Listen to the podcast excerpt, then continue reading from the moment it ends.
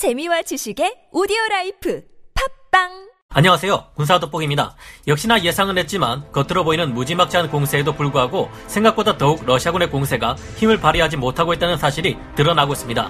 현지 시각으로 지난 4월 18일 우크라이나군 총참모부와 여러 OSINT 정보들에 의하면 이번 전쟁이 시작된 이후부터 단일 규모로는 역대 최대 규모의 러시아군 공세가 가해진 스바토프에서 우크라이나군이 적군을 패퇴시켰다는 소식이 알려져 화제가 되고 있는데요.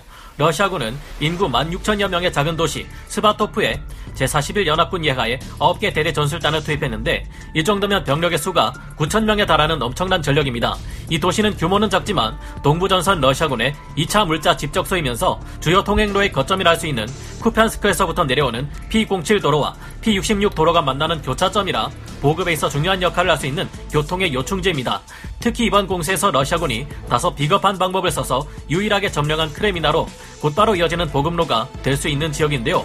얼마 전에 이지움으로 이어지는 보급로인 오스킬강 동쪽의 교통 요충지 보로바에서 우크라이나군이 러시아군을 끊임없이 괴롭히고 강 사이에 있는 도로를 끊어버렸다고 말씀드렸습니다. 이번 러시아군의 스바토프 공세는 이 오스킬강 유역의 일대 기동로를 완전히 장악하고 보로바의 위협을 가하는 우크라이나군을 제압하기 위해서 이루어졌습니다.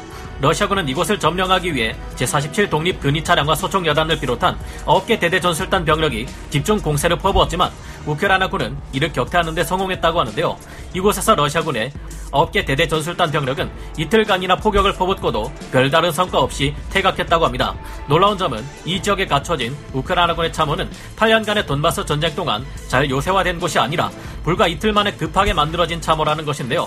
러시아군은 한개 사단급에 가까우며 이 지역 주민들의 총 인구수와 비슷한 9천여 명의 병력에 T-72 B3 전차와 BMP-3 장갑차 등의 기갑 장비들로 이뤄진 강력한 군 전력으로도 우크라이나군의 허를 찌르는 데 실패했고 우크라이나군은 부족한 병력에 어설픈 참호만으로 개전 이래 최대 규모로 몰려온 러시아군을 격파한 것입니다.